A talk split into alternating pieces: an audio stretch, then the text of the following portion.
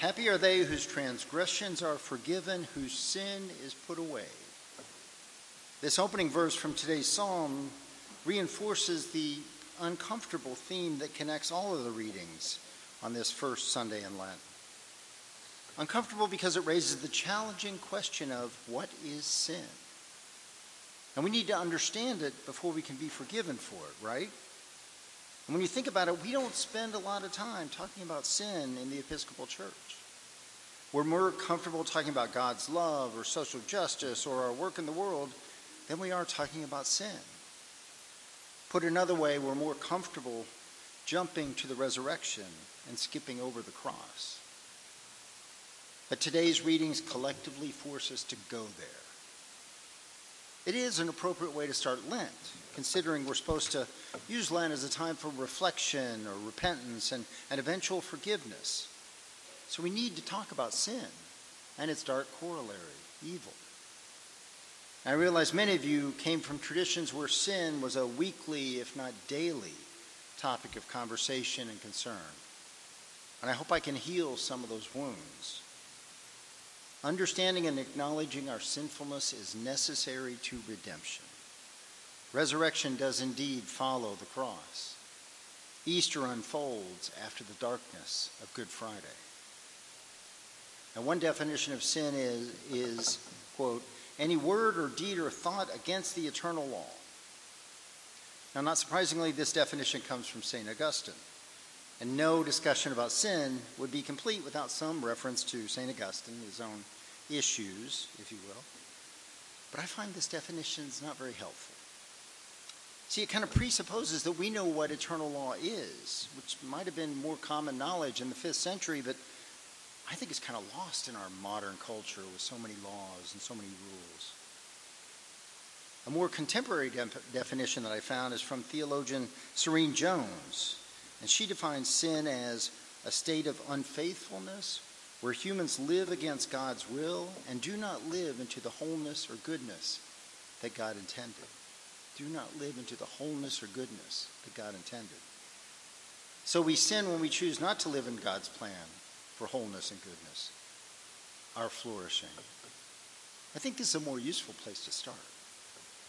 Which leads us to today's Old Testament reading from Genesis. And it's kind of the original word on sin, if you think about it. How might we read it with a lens to God's plan for wholeness and goodness? Well, Adam and Eve are in the Garden of Eden, which is the very definition of wholeness and goodness. But they're not put there as bystanders, they have a purpose. We are told that God took the man and put him in the Garden of Eden to till it, Eden, to till it and keep it. And a more literal translation would read that Adam is to serve and protect the garden. Adam and Eve have work to do. God gives man a purpose serve and protect God's creation. And it's easy to overlook our description of our purpose and focus instead on the events that follow. But it's worth pausing for a moment to reflect on this statement of purpose, the very purpose of, of humankind. What does it mean for us today to serve and protect God's creation? God's creation being the creation around us, our neighbor, ourselves. Where are we falling short? Where are we being unfaithful? Where do we sin?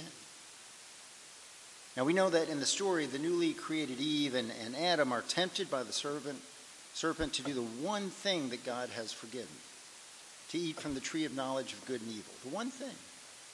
This is the first act of unfaithfulness, the one that sets the stage for all the acts that follow.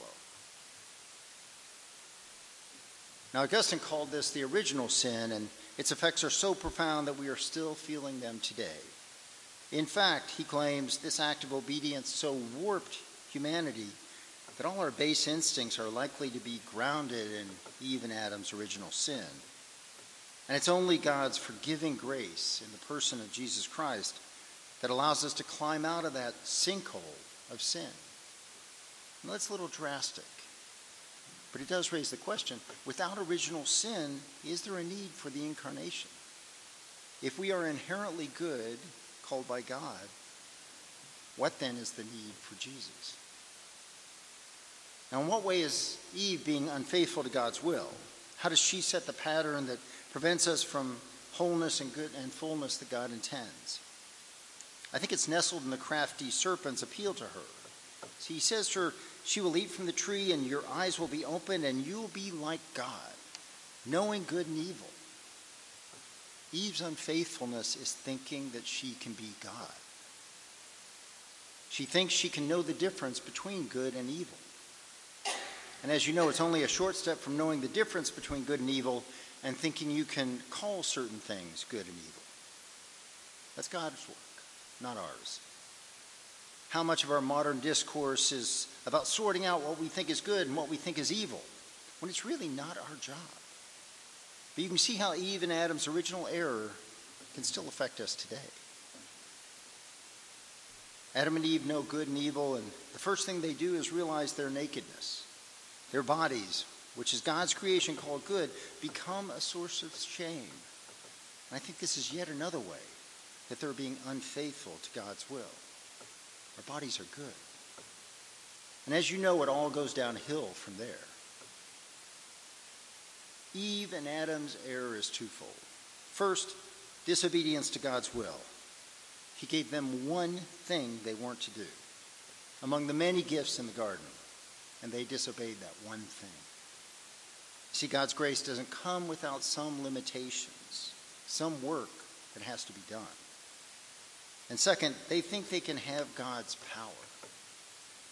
The lust for power fuels their appetites. Just look at the sensual language describing Eve's consideration of the fruit.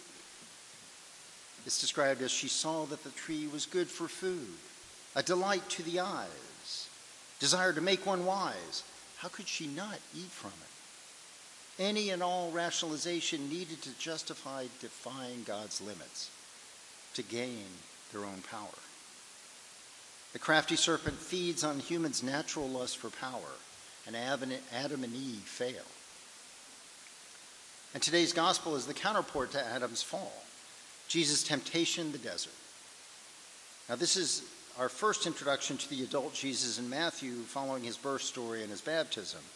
So it tells us something very important about Jesus' character. Now, he's in the desert, which is the opposite of Adam's Eden, and has just completed his 40 day fast. I imagine him weak and delirious from no food, and he's in a place of great danger in the wilderness. And the tempter comes to him, as crafty as the serpent was with Eve, and again tempts Jesus with illusions of power.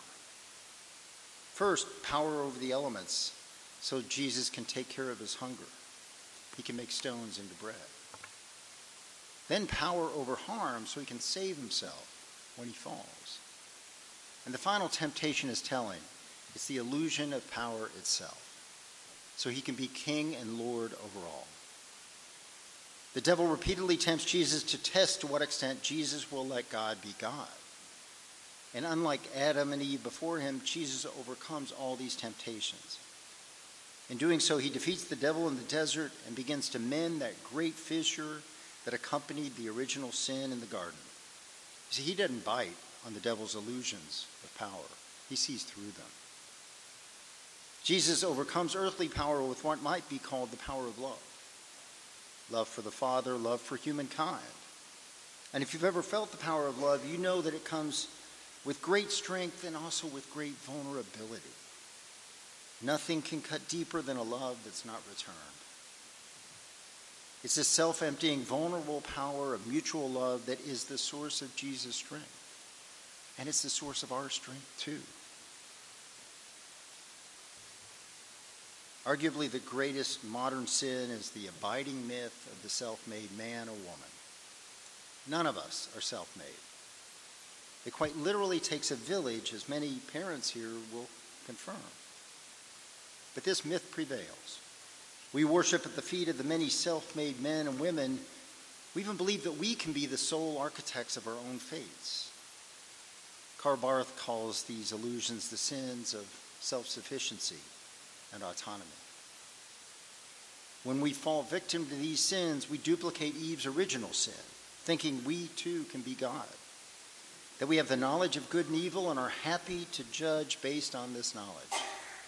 That we don't really need God or our neighbor. We can do it ourselves. And a near relative of the sin of the self made man or woman is the Western idea of individualism.